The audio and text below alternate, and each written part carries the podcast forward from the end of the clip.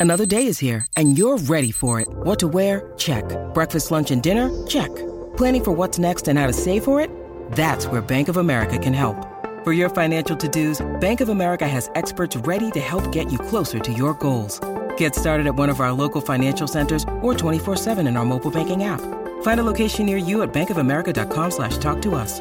What would you like the power to do? Mobile banking requires downloading the app and is only available for select devices. Message and data rates may apply. Bank of America and a member FDIC. This is Optimal Living Daily, episode 2119 Seven Journal Prompts to Inspire Simplicity by Jennifer of simplyfiercely.com. And I'm Justin Malik, the guy who's been reading articles, book excerpts, even stories to you every day, including holidays, for almost six years, covering personal development or self help, how to live a better life, and a lot more. It's always with permission from the authors or websites. Now let's get right to it and start optimizing your life. Seven Journal Prompts to Inspire Simplicity by Jennifer of simplyfiercely.com. If there's one thing I know about simple living, it's that simplicity comes from within. You need to understand your beliefs before you can change your actions. With this in mind, I put together a list of seven simple journal prompts to help you get started. Journaling has been a huge part of my life for the past few years and has definitely been one of the best things I've ever done for myself. Writing regularly has helped me become mindful and self aware about my life choices, and it's also great for relieving stress. If this speaks to you, then please enjoy these journal prompts to inspire simplicity. I hope they'll empower you to let go of anything that is no longer serving you. Seven journal prompts for simple living. Number one, what's causing you stress right now? Are self imposed deadlines or expectations contributing? What could you let go of in order to ease this stress? Everyone experiences stress now and then, but unfortunately for many, it has become a normal state of being. When this happens, it's easy to lose touch with the root cause of your stress. This is a problem because you stop being solution focused. Your attention shifts away from reducing the stress and instead looks for easy coping methods, things like mindless shopping and escaping on social media. You end up living every day in survival mode.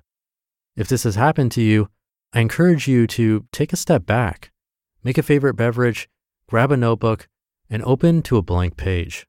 Write down everything that's causing you stress, and then, with an open heart and an open mind, look for opportunities to let go. Number two, imagine you had an extra hour every day. What would you do with it? If your life is busy and cluttered, you might feel resistance to asking this question. After all, what's the point of thinking about what you do with an extra hour if you don't have one to spare. I understand this feeling, but one thing I've learned is that it's hard to create change without a clear vision of what you're trying to achieve. If you want more time for what really matters, then you need to start by clarifying what this means to you. What would you do if you had more time every day? Write a list and then think about what you're currently doing. Once you have it all down on paper, you might notice opportunities for change that you couldn't see in the past. Number three, Name one thing you're afraid to let go of. Why? What are your fears? If you're struggling to simplify your life, one of the most powerful things you can do is invest time into understanding your roadblocks. Why is it so hard to declutter your stuff? Why can't you say no to additional responsibilities? Why do you keep shopping even though you know you don't need more stuff? It's a complicated question, one that we explore in depth in my Clear Your Clutter course. But a great starting point is to focus on just one item you're struggling to declutter. Sit down and write down all the fears that come to mind when you think about letting go. Get all of your thoughts out of your head and down onto paper, and don't censor yourself. When you're done, take a step back and ask, what do I really need to let go of? Is it really your unworn sweater or your old photo album? Or do these items represent something bigger, such as limiting beliefs, old traumas, or insecurities that you need to make peace with first? It's a tough but oh so important question. Number four, what are the three most important things in your life? Consider how you spent the last 24 hours. Does your schedule represent your true priorities? In the words of Annie Dillard, quote, how we spend our days is, of course, how we spend our lives, end quote.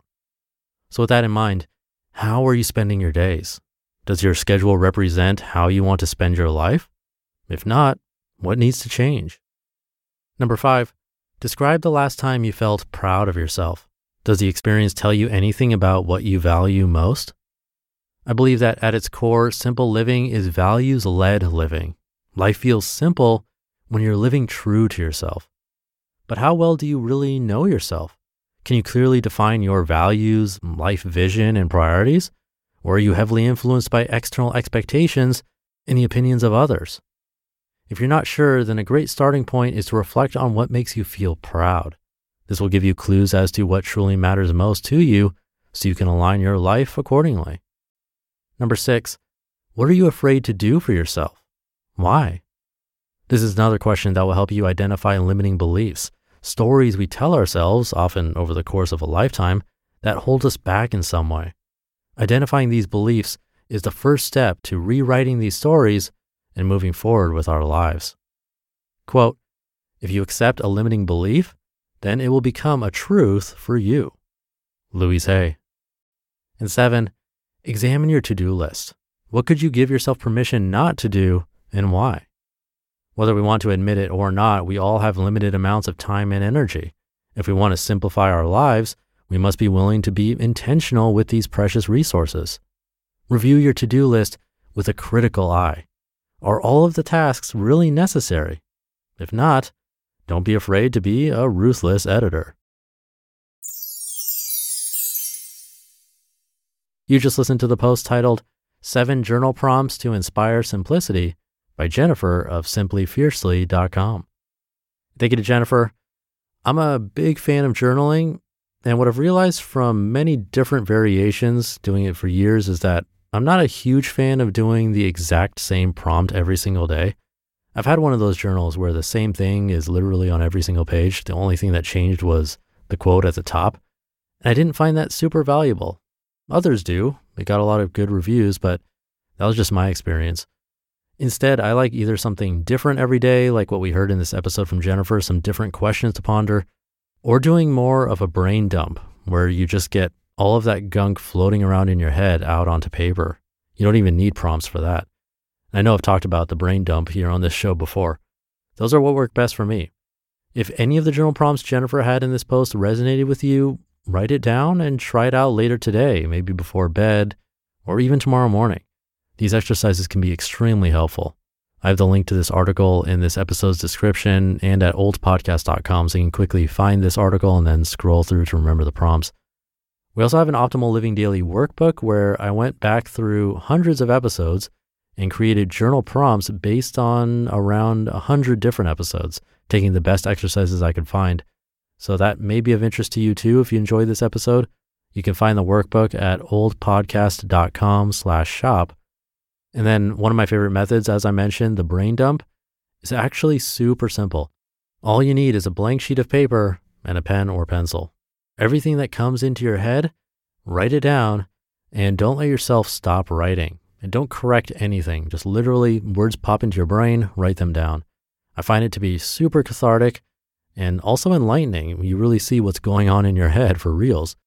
Often getting all that stuff out on paper can be so relieving. And filling up a page with nonstop stuff coming from your mind actually doesn't take much time at all. So, something to try this week. Let me know how it goes. Thank you for listening and being here and for subscribing to the show. Have a great rest of your day, and I'll be back tomorrow as usual, where your optimal life awaits.